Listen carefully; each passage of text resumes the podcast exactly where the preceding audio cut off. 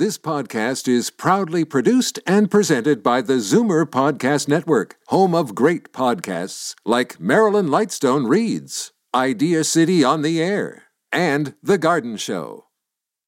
You're listening to an exclusive podcast of Fight Back on Zoomer Radio, heard weekdays from noon to one. Now, Fight Back with Libby Znaimer on Zoomer Radio. Good afternoon and welcome. Well, it is time for our Tuesday strategy panel, and we're going to begin at Queen's Park. Yesterday, the Ford government totally retreated from its very controversial autism strategy after relentless push- pushback and a change in the ministers helming that file. And on this show yesterday, we were talking about the government's cancellation of out of country medical coverage, which is another thing they may have to backtrack on. Now, making decisions in haste and then backing off is becoming a theme. So how damaging is it? And of course, we'll check in with the latest on the federal scene, given that that election is much closer. As always, we want to hear from you. The numbers to call 416 360 0740, toll free 1 866 740 4740. Now I'd like to welcome in studio John Capobianco, Senior Vice President and Senior Partner, Fleishman Hillard, High Road, and Bob Richardson, Senior Counsel to National Public Relations, and in Ottawa. Ashton Arsenault, a consultant at Crestview Strategies. Hi, everybody. Hello. Hello. Hello, Libby. Okay, so let's start with this autism file. Um, uh, so yesterday we had the new minister Todd Smith uh, with a, a, kind of a public mea culpa. He was saying that uh, the government got it wrong. They are giving the whole thing more time, and uh, uh, they're going to review it top to bottom. Of course, the autism advocates have been relentless, uh, you know, and and uh, there's been a lot of criticism of the way the government handled the communications. They're actually putting forth more money than the previous government, and they just got hammered. And it was largely also, I think, a matter of style, not listening. So. Uh, I don't want to get into the weeds on on that file, but isn't this becoming emblematic about of the way they do things. Well, Libby, I think you know I've always believed that as long as you get it right, um, whether or not you have to go back on on and fix something is it's it's you know irrelevant. I know the opposition will make hay of the fact that you know the decision's been changed and whatnot, but the the, the autism uh, advocacy and the families uh, have been at this for years, and and even in Bob's uh, liberal government uh, previous, uh, there was challenges with respect to how they were handling the autism file. You can never get it right, um, and especially with with the parents who have autism kids with autism, uh, you're never going to get it right. There's never going to be a solution in, in, in, some way, shape, or form. There's never enough money. There's never enough care uh, for those, and, and I feel and I feel for that for, for them. Um, but this government, I think, it, you know, you mentioned style and, and messaging over the last the last minister, and I think that was part of the part of the challenges. But this minister's come in and obviously uh, has rechanged it, refocused it, has has now made it back into the needs needs assessment, needs based uh, for individuals. I think is, is making the advocacy, the the uh, autism advocacy group a little bit more happier. There's much more money involved, so I think they've changed the channel on this issue, and and you know not not everyone's going to be happy, but I think they're happier. Yeah, and and of course, Bob. Uh, in the meantime, one of the main treatment centers laid off most of its staff. So I don't know how you fix that. So again, do you see this as emblematic and damaging, or is it good news that that they're recognizing their error? Well, it's good news that they're recognizing their error, but it's emblematic both both at the same time. This has been a fiasco from start to finish. Uh, they overpromised in opposition, said the government was doing a terrible job, and then came into government and then was offering less money than the previous government. And, well, and altogether had, more, just well, less. Uh, yeah. Let's see. Yeah. If you talk to the community, they don't believe that and they haven't seen that. And when you take your children to a place that you've been going to and half the staff is laid off, that doesn't look like more money to too many people. So I think they also picked – she has some strengths and some weaknesses, but the exact wrong minister for the first year in that portfolio. She's very combative, and you needed somebody who is calm, quiet, can work with groups, figure out some solutions, and move things forward. I think Todd Smith is a much better choice in that regard for uh, for this uh, for this. Lucky uh, Todd Smith getting that but, file. But the autism advocates uh, should be giving lessons on uh, government relations to a whole variety of other groups because they are ferocious. They did uh, a very, very good job getting their point of view across. Um, they were ably aided by some people, notably Michael Coteau, uh, a member, uh, an MPP who did a good job for them, and uh, and a few others. But um, the Ford government really needs to get its act together and get away from the podium signs and the slogans and focus a little bit more on the substance of things. And if they did that, they would have less problems like this. Ashton Arsenault, your view? Yeah, I think Minister Smith delivered a messaging overhaul, which has been received well thus far. Uh, I just want to go back to what John said. You're never going to make anybody happy on this particular file. Uh, and in the minister's own words, uh, they didn't get it right. I think what we have to have perspective on um, is how personal and how close to home this is for many Ontarians. Uh, clearly, many people felt that the original path taken by government wasn't in the best interest for them or their families. And you know what? That's how the system's designed to work. Uh, we all know that governments don't always get it right, and it's up to the people to inform them when they get it wrong. Uh, I think this is a case where people were heard loud and clear uh, and the government is responding in kind. So, uh, if you want leadership, this is leadership. Not always a, a, roundabout way of getting there, but eventually they got there.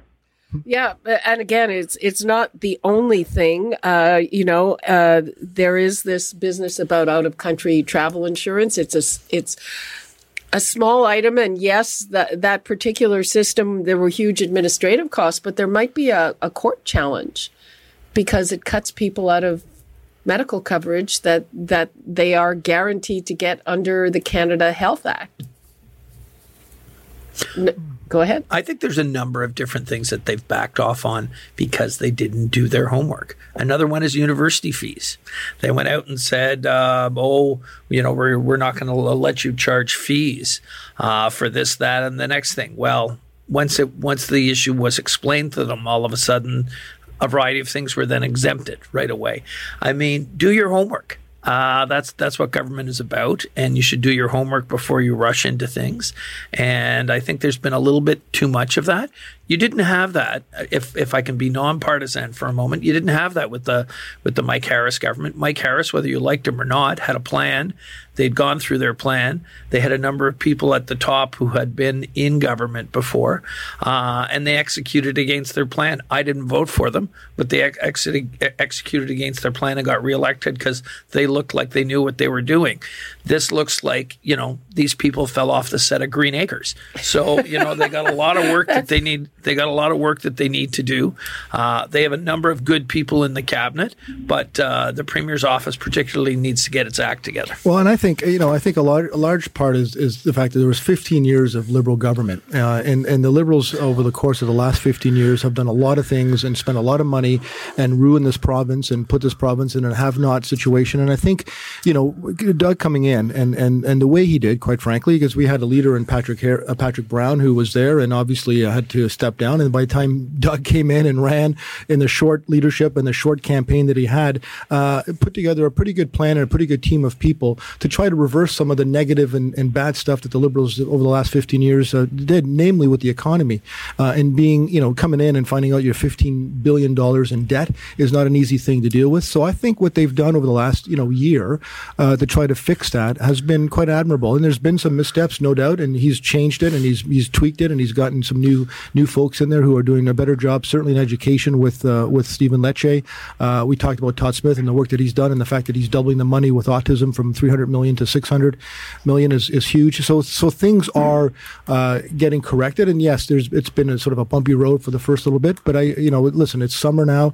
Uh, they're not coming back until after the federal election. The focus will be the federal election over the course of the next couple of months, uh, and I think he'll come back and uh, with, with, some strong, strong numbers. Okay. Well, speaking of missteps, yesterday the premier was in Pelee Island, and he gave this kind of uh, very uh, I don't know, big plug for the winery, and and suddenly people were saying uh, he's he's plugging people who are conservative donors, and he shouldn't be doing that. So uh, uh, here, have a listen to this. We're here at Pelee Island Winery in Kingsville with my all star MPP, Rick Nicholls. You know, Premier, it's an honor to have you here in Kingsville. You know, this particular winery, they employ over 25 people. There's an wow. opportunity for even more employment. Those uh, tanks, those wine tanks, contain between five and six million liters of wow. some of the finest wine that people throughout the province will ever find, even worldwide. Love it. Go out and buy a bottle of Pelee Island wine. It's great. It's coming to a convenience store close to you.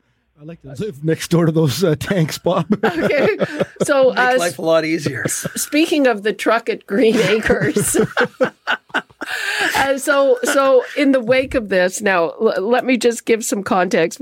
So Michael Coteau, who is running for the leadership of the Liberal Party, um, says uh, this government is being run by lobbyists, and Ford staff admit he's asleep at the wheel. And this is a taxpayer funded infomercial. And, uh, you know, Ford's handler says no, he didn't know that this guy had donated money and apparently topped up the money and it was over the limit and they refunded 450 bucks. So, uh, Ashton Arsenault, um, is, is this, you know, does this amount to anything or is it just, you know, not very sophisticated? Well, it's a good indicator of how slow it currently is with news out of Queen's Park. a bit of a a bit of a dog days of summer story, absolutely. Uh, and it appears that most of the crosstalks ap- actually happening online amongst partisans, as these these things normally play out that way. Uh, what I see here is a private citizen making a personal donation to a political party of their choosing. Uh, it wasn't a nefarious donation outside of the above, which was obviously refunded. It was a personal donation. And also, just in, from a tour perspective, having been involved in these discussions before, to think that this is somehow coordinated. Look, uh, the premier's schedule doesn't get nailed down until 24, 48 hours out, and obviously things get slotted in and moved as as his meetings get extended or what have you. Um, I also want to point, uh, point out how common it is for politicians, uh, particularly when they're traveling in ridings which aren't theirs, to promote products being made in the riding. Uh, there's nothing particularly new with that, uh, especially when he's alongside a local MPP or a local MP. Uh, the premier is obviously supporting small business, but further, uh, you know, we we know that Ontarians want enhanced access to these products and others, including spirits, uh, in more convenient locations, and I think the government's taken some pretty certain steps to make sure that happens. Does Bob I'm not overly panicked by this. I think we also have a decision to make in Ontario. Either we're going to have all public money for elections, or we're going to have some fundraising that's allowed. And we're and if we're going to allow some fundraising um, uh, among individuals and businesses, then we've got to stop this nonsense that a politician can be bought for $200, you know, if right. they made a decision here or there. It's getting to the point where it's a bit ridiculous. So, so I think we have a fundamental decision to make there. Um, so I don't have that big a problem with. I will add, however, it is yet another example of where the chief sloganeer gets himself into trouble. He went on about how terrible it was and how corrupt the liberals were and everything like this. And then, of course, he's running around Pelee Island now. So, I mean, it's like shooting fish in a barrel. Like, you know, you can say, but you said this, this, this, and this. That's where this guy gets himself into trouble. So, you know, again, a little bit more disciplined, a little bit more professional management, and a little bit more um, uh, smarts and they probably wouldn't be facing an issue today. I uh, I shook my head when I when I saw this story. That the fact that it became a story, and I think Ashton's right with respect to the dog days of summer and, and me, slow media days. Um, you know, with respect to going out in, in Pelee Island and, and, promoting Ontario wine and being able to to, to promote and help and support a, a local MPP uh, is there's nothing absolutely nothing wrong with it. And the fact that the person did contribute, whether or not the premier knew, and I take his word that he didn't know, because how many thousands of contributions are happen on a regular basis. We've got strict rules when it comes to fundraising, and and if you go over the they know you go over and you get refunded and all that kind of stuff. And I think that uh, Bob's Bob brings out a, a, point that actually is quite valid with respect to we've got the rules and the rules are there. The media know that there are certain limits, uh, and and they know that that you know no in, no individual is going to go and, and, and be you know no no politician is going to be bought by a thousand dollar or three hundred dollar or four hundred dollar. And the fact that that there's even a sense that that might happen is just absurd and quite frankly, it is a disservice to, to, to elected officials. Um, but this is it was a one day story. I think it's going to be uh, thrashed out in the in the social media, and uh, and people are going to move on. Coming out and saying buying this wine, it, it, to me it just looked kind of amateurish, and was he just trying to be liked but or that's, something? But that's yeah. that's how the premier runs. Like if you've seen him, and if yeah, you've seen exactly. over the last year, uh, he is a promoter. He you know he is yeah. a businessman, is a small businessman, and he believes and knows what it takes to sell. And and so when he says, "Hey, come on over and buy this buy this wine," or you know, come to this grocery store and buy this cider or whatever, that's that's who he is at the core. He is a salesperson, and he wants to sell, and he wants to make sure Ontario gets back on track, and that's his way of doing it. There's there's. I also want to point out that it's certainly not exclusive to the premier either. I mean, there are ministers that do site visits in various ridings across the province. It happens at the federal level too, and of course uh, as a decent politician and somebody that's fighting out for uh, local members in the area, you're going to obviously want to promote what's happening in the riding and, and veil it in a good news story, whether it's job creation, whether it's a great product or a great service. Uh, not at all unusual. Yeah, this uh, this is not making my top ten list of things that I don't like about Doug Ford. So uh, what, think, uh, what should how, though? How long is your list, Bob? Uh, well, you know, it's it, it, can be long, but no, uh, I I I don't take this one too too seriously. And I remember during the Raptors, there was a shot of the Prime Minister watching the game with his son, and carefully positioned on the table was a local craft uh, brewer, oh. brewery a beer. So you know, this this sort of stuff goes on all the time. I, oh, product I, placement. I, I wouldn't. Uh, yeah, good product placement actually. So I wouldn't worry too too much about it. But what you know, but what should be worrying though, with respect to fundraising and money raising, there's a third party advertising that that's going on, yeah. and so and, and and the fact that you're seeing a lot of the unions and NDP unions uh, are are getting quite active and spending a lot of money with respect to third party advertising. That's the concern, I think. But individuals who give money to a local politician or to uh, to the party or whatever based on their rules, that's you know, as long as you're within the rules, you're fine. Okay, and we are going to get to that. We're about yeah. to uh, switch over to federal politics, but uh, I want to give uh, the numbers out again. Uh, are people are you bothered by this uh, plug of the wine? And by the way, my understanding is that Doug Ford is a teetotaler. I, I don't true. know yeah. why you would take a wine recommendation from him. well, if it's no Ontario offense, wine, Premier. if you're it's an Ontario wine, you're not going to go wrong. so the numbers to call on this 416-360-0740, toll free 1-866-740-4740. Uh, we're, we're moving over to federal politics now, and uh, let's take a call from Clay and Ajax. Hi, Clay. How are you? Fine. How are you? Good. I was away at my cottage last week, and unfortunately, the reception for 740 is uh, non-existent, so to speak. So somebody may have already asked this question. Uh, I know somebody was asleep at the wheel when they scheduled the election. I mean, they wouldn't do it on Christmas Day, and it's unfortunate they picked uh, the Jewish holiday. But instead of changing the dates all around, can't they just use the advance poll? Uh, you know what? Uh, I happen to agree with you on this, and I'm Jewish. So, by the way, since I have heard the name of this holiday mangled, it's Shmini Atzeret. You know, frankly, uh, if it was one of what I would call the big three, but this is one that really you have to, Orthodox people yeah. observe orthodoxly, and frankly, the rest of us don't. Uh, I wasn't even aware. I mean, I, I keep checking my calendar for the main high holidays, the, the New Year and the Day of Atonement before I schedule anything, but, but I certainly don't check on Shmini Atzeret. Uh, I mean, if there are rabbis out there who want to give me a call about that, okay. Uh, so, you know, I think to me, this looked like something very specific in a specific riding that's going to affect a specific candidate. And I think that possibly some of the other dates also conflict. I didn't check the advance poll dates. So, uh, yeah, I, I, kind of hear you. I, I think there probably are enough alternate times, but uh, this, I would not categorize this as a major holiday that that everybody would know about. I would venture that most Jewish people weren't even aware of it. Um, but uh, hey, I, I, get the principle that yeah, we're a multicultural society.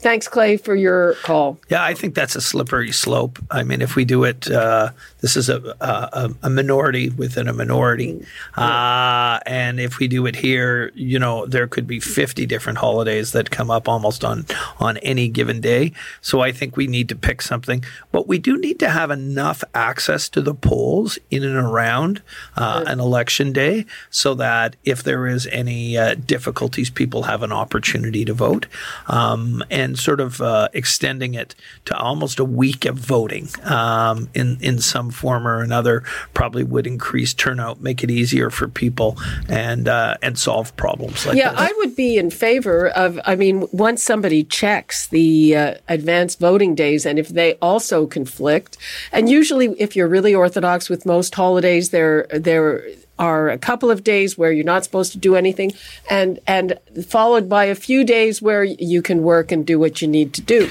Well, and I think I think they've come a long way with respect to, to advanced polls and and, uh, and early elections. With you know, I, I, remember the days when it was just like literally two days that they picked yeah. for, for, advanced polls, and it was well, a week or two before the actual election day. Uh, now, I think in some cases you can go to the polling station or the returning office uh, early on. In fact, when the election's called and when the writs dropped, and you can actually vote uh, uh, throughout the election campaign. So it's it's yeah. becoming a lot easier uh, and a lot more accessible, uh, without a doubt, than it was, say, you know, six elections ago.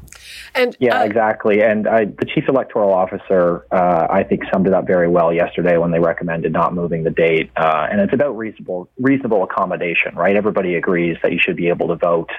Uh, in a reasonable manner. Uh, nobody's trying to take that away from anybody, but in our case, uh, there are several advanced days. You can go to your returning office at any point once the writ is dropped. There's also the matter of special ballot. You can do it via mail.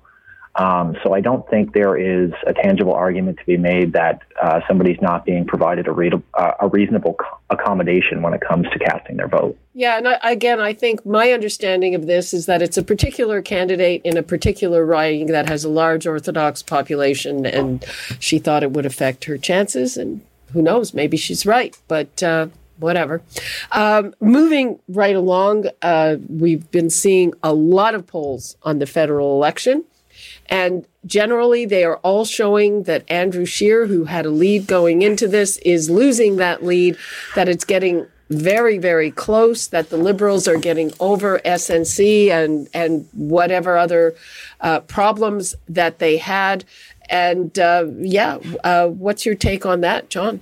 Well, you know, I think polls are always a snapshot in time, and I think we have to always be mindful of the fact that a poll that's taken today is is based on uh, what people view uh, things are happening in their mind today, and, and it's uh, you know we're in the dog days of summer, so a lot of folks aren't focusing yet on uh, on the election campaign. A lot of them are still out in their cottages and, and enjoying the barbecue and the warm weather. But notwithstanding that, um, you know, there are indicators, and, and certainly we as as political pundits look at trends, and I think the trend that we saw uh, for with the federal liberals over the course of the last number of of months, um, you know, not not specifically with SNC Lavalin, but certainly during his Indian trip uh, when um, his trip to India, where where the prime minister was heavily uh, uh, criticized uh, by by folks even within his own party about that, and uh, and then since then, of course, SNC Lavalin, which is much more serious, we, the trend for him, not only in his personal popularity, which is actually more significant in some cases, has been going down, and the trend of the party was going down. I think,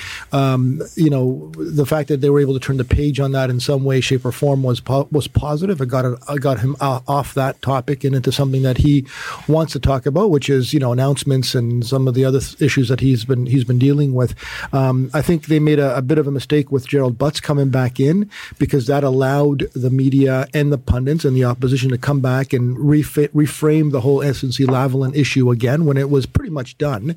Uh, and uh, and you know, and I'm I'm a, I'm a friend of uh, Gerald Butts, and I think he's he's quite a bright bright man. Um, but I think that was a mistake to to sort of announce that he was going to be part of the team because it did allow for another three or four weeks of, of yeah, media on they, that issue. If they didn't announce it and somebody realized it, it would be, hey, they're hiding it and. Yeah, well, and I guess, you know, trying to do it now in the summertime, they were trying to get, but again, it became an issue, and I think he's going to get some some some hit on it from from a polling perspective. Um, but I still think it's tight. I think when you look at sort of the aggregate polling, there's the Liberals have, have regained some, but I think the, the fact that the Conservatives are still within the margin of error in most polls is still uh, is still telling. Bob? Yeah, I think it's. Uh, I think uh, let's remember uh, four years ago at this time we were being told we were going to have Prime Minister Tom Mulcair. So let's not get too too carried away with the polls because uh, I think thank goodness that's yeah we're going to see a few uh, up and downs over over the next period of time. That being said, Liberals I talked to and I've talked to quite a few in the last little while are feeling much better than they were let's say three uh, three months ago. Things have stabilized in the Atlantic. They've got a good lead in big chunks of Quebec. Uh, in Ontario, they're feeling much more comfortable uh, in their suburban seats, among other things. Ford Ford comes up at every second door uh, for a lot of these guys canvassing, and not in a positive way for conservatives. Uh, they'll likely hold some of their seats in Manitoba and Saskatchewan. They'll get zero in Alberta, uh, and they'll likely hold ten or twelve of the seventeen seats they have in BC. I rate them probably somewhere between an absolute low of about 145 and an absolute high of about 180. They're probably around 155 right now, uh, but uh, we're a long way away from the election. Things that are working for them economy's decent. Uh, they're on the right side of the climate change issue, and uh, they have a more modern urban feel to them in a country that's 80% urban. Uh, Scheer, Scheer, uh, you know, feels like he fell off the set of Leave It to Beaver. You know, it's like it's about 1954 with this guy, so they have some work to do with him. Uh, Singh is not viewed as a serious leader. Uh, he's not viewed as a serious leader by New Democrats. So they've got a lot of work to do there. And I think what's his name from the Beauce? Uh, oh, Maxime. Maxime, Maxime Bernier, Bernier. Uh, has has some appeal and will nip at the heel of the conservatives, which is not Andrew Scheer's fault, but he'll be there doing that. So all those things combined are, are helpful to Trudeau. Yeah, and it, it's it, it's interesting with the conservatives. I'm not sure that the way they are putting Andrew Scheer out is the right way to be doing it. And uh, the other interesting thing, uh, I mean, speaking of trying to trot out things that I don't think are, are resonant with people. So there's an emergency session of the Foreign Affairs Committee today, and they're dealing with the fact that it's come out that former ambassadors to China were muzzled and told to check with the PMO or with the government before they said anything about China, not to advise people not to travel to China. Uh, now, I know that, that this is a big deal in the foreign affairs community, but I think it's kind of inside baseball. Well, totally weirdly enough, if baseball. I uh, and the, and the fact that nobody is paying attention because it's the summer for reasons that have already been referenced. But I think more importantly, uh, and I, I don't feel I have to inform the two other uh, panelists on the show today, uh, campaigns matter.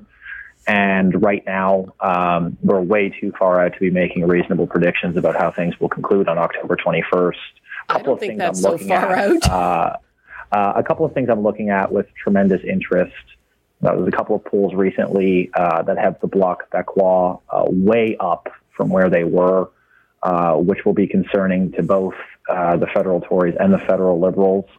if they're at around 20%, they're going to get quite a few seats. that puts them, frankly, in um,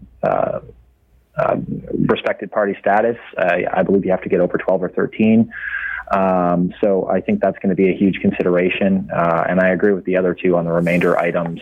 Suburban Ontario uh, is likely what this is going to come down to, uh, so long as the Liberals don't completely bottom out uh, in the Atlantic provinces. But, uh, you know, going back from SNC and how, how low they were, I think it's a reasonable consideration that they have started climbing back up that slope a little bit. Uh, and that's something we've seen before with previous governments when they make a mistake and they have to do a sort of mea culpa tour. Uh, they drop uh, and then they slowly start creeping up to where they naturally ought to be. Um, so I think you're going to go into uh, an election where you've got basically a two horse race with, with spoilers in the back. And the Green Party, you know, you know, Bob mentions yeah. obviously Jagmeet Singh and, and, the fact that he just hasn't been picking up at all over the course of the last, you know, whatever times he's been an, M, an MP and, and, leader of the NDP. But the Green Party is certainly get some surge and sort of how much they take away from the NDP and, and which ridings and which provinces they do well are going to play a huge factor in this as well, especially for the Conservatives. And, and one of our callers has a bunch of predictions. So uh, why don't we take Paul in Toronto? Hi, Paul. Yeah, hi Libby. Um, just uh, my prediction. Um, I, I I don't know much uh, about May's party. I, I know May is a month in the spring. Uh, that's all I know about that party. Um, I don't think they're going to make any significant um, change in our uh, electric uh, election come October. But I think uh, what will probably happen here come October we're probably going to see the liberals uh, reduced to a minority government, which which is not a bad thing. I don't Scheer. I don't think Scheer is ready um, to be the um, next prime minister.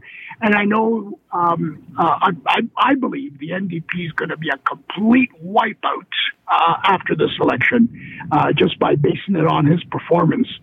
So that's my prediction. Um, and we'll see if, if I'm right or wrong.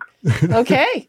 Uh, thanks for that, Paul. What do you guys think? Well, that was pretty good. I was going to say, Bob will likely agree with him. too far off. Sorry? too far off he's not too far off. Yeah, I, yeah. I, I think the uh, Green Party will do better than Paul was giving them credit for, but but I think otherwise, yeah, he's pretty pretty right on. It, will be despite May, uh, quite frankly, Elizabeth May, but I think the Green Party certainly, and, and some of their some of the leaders, and the fact that they now have two seats in Ottawa is, is quite significant. The fact that they played such a significant role out in the land of Canada uh, plays well too, and and but I do think it, you know the minority government either way, I think is something that a lot of folks are looking at. You know, I think it could could break, and Bob did a, a good analysis of some of the provinces and, and, and what, you know, I think the Tories are going to pick up for sure in Atlantic Canada where they had zero seats. So they've got some to gain there.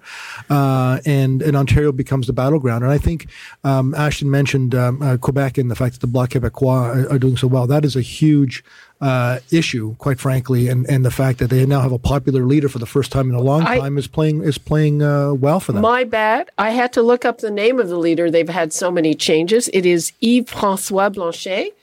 Uh, decent, decent leader for the bloc, by the way. Yeah, yeah. like for the first time in a long time, yeah. I would say. Now, j- just one thing that I, I want to get away, uh, get out of the way with that. So there are people who say, okay, Jagmeet Singh has not had a good performance, but he's he's going nowhere in Quebec because of the turban. Is is that? Do you think that's correct? Um, how do I put this politely? Yes, uh, I, I think I think it's an issue on the island of Montreal. It is not an issue. Uh, it's very cosmopolitan. Off of the island of Montreal, um, it tends to be, uh, frankly, xenophobic, or a lot of it is. And the and I think it's going to be tougher for the for for the NDP. I don't agree with it. I don't think it's right, but I think uh, they're going to find it difficult. But I think more importantly, he just doesn't speak to Quebec issues. Uh, and I think they have 20 seats today. And if they have two coming out of the next election, I'll be surprised. Yeah, notwithstanding, I, I agree with Bob on that uh, as far as, as, as far as the effect of the of the turban and, and with respect to not only in Quebec and rural Quebec, but certainly in uh, rural areas across Canada. Uh, but but I think his issue was the fact that he just didn't have a command on the policies coming in. So forget his, sort of the turban and, and, and, and sort of that from for one second. But when he became leader and he was he was uh, faced with some pretty heavy issues that he just didn't have a grasp on, uh, and wasn't able to get airtime and get oxygen in the media. And then, you know, people kept blaming, well, the fact that he was sitting on the sidelines, he wasn't an MP, uh, an MPP yet, he was just leader of the NDP. So then when he won his seat, uh, there was some talk that he would go in the House and he would have this presence, and it just never happened. So I think he fell flat on that. So I think it was more just the fact that a lot of his his uh, colleagues were doing a lot of the speaking on those heavy issues, and he wasn't around. I, I agree, and I think it, I think it's atrocious that we actually have to talk about that whole issue in the first place. I think it's disgusting, and I think there's a, a long way uh, that people in Quebec uh, have to go with respect to accommodation. Um, but what I will say is that's not the reason why Jagmeet Singh is going to lose. He's going to lose because he's uninspiring, inarticulate, and an inefficient leader, and that's why he's going to lose, and they're going to be wiped out. I, follow follow him on Instagram, and he says nothing. He has literally nothing to say. And, uh, he, you know, he looks and, great in his clothes. And this has been like a, a, year and a half. I actually thought he was a pretty decent member of the Ontario mm-hmm. legislature. Mm-hmm. And I thought he could have been leader. And I thought he was he did a decent job on the car insurance issue and some other stuff. So I actually had pretty good hopes, uh, high hopes for him. And I think he's been a disappointing leader so far. And, he, and he's got an amazingly uh, powerful personal story. The book that yeah. he wrote and the sort of the challenges that he faced as a kid and his family and whatnot. And, and certainly releasing that book, I think, you know, and the timing of it sort of did him some some some you know ill repair or ill some damage within the political context of the timing of it. But notwithstanding that, he had a really powerful story, and a lot of that would resonate with a lot of Canadians, but it just hasn't. Okay, we're out of time. Thank you so much to our strategy panel, Ashton Arsenault in Ottawa, John Capobianco, and Bob Richardson here. Thanks for that, and uh, we'll Thanks, be back Libby. next Tuesday. A lot of fun, Libby. Thank Thanks, you. Okay. You're listening to an exclusive podcast of Fight Back on Zoomer Radio, heard weekdays from noon to one. You're listening to an exclusive podcast of Fight Back on Zoomer Radio, heard weekdays from noon to one. You're listening to an exclusive podcast of Fight Back on Zoomer Radio, heard weekdays from noon to one. This podcast is proudly produced and presented by the Zoomer Podcast Network, home of great podcasts like Marilyn Lightstone Reads, Idea City on the Air, and The Garden Show.